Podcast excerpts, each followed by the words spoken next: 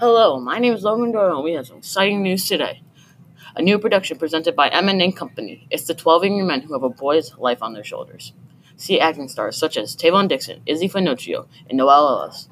The production is about a young man whose life is in the hands of twelve men, twelve angry men it is.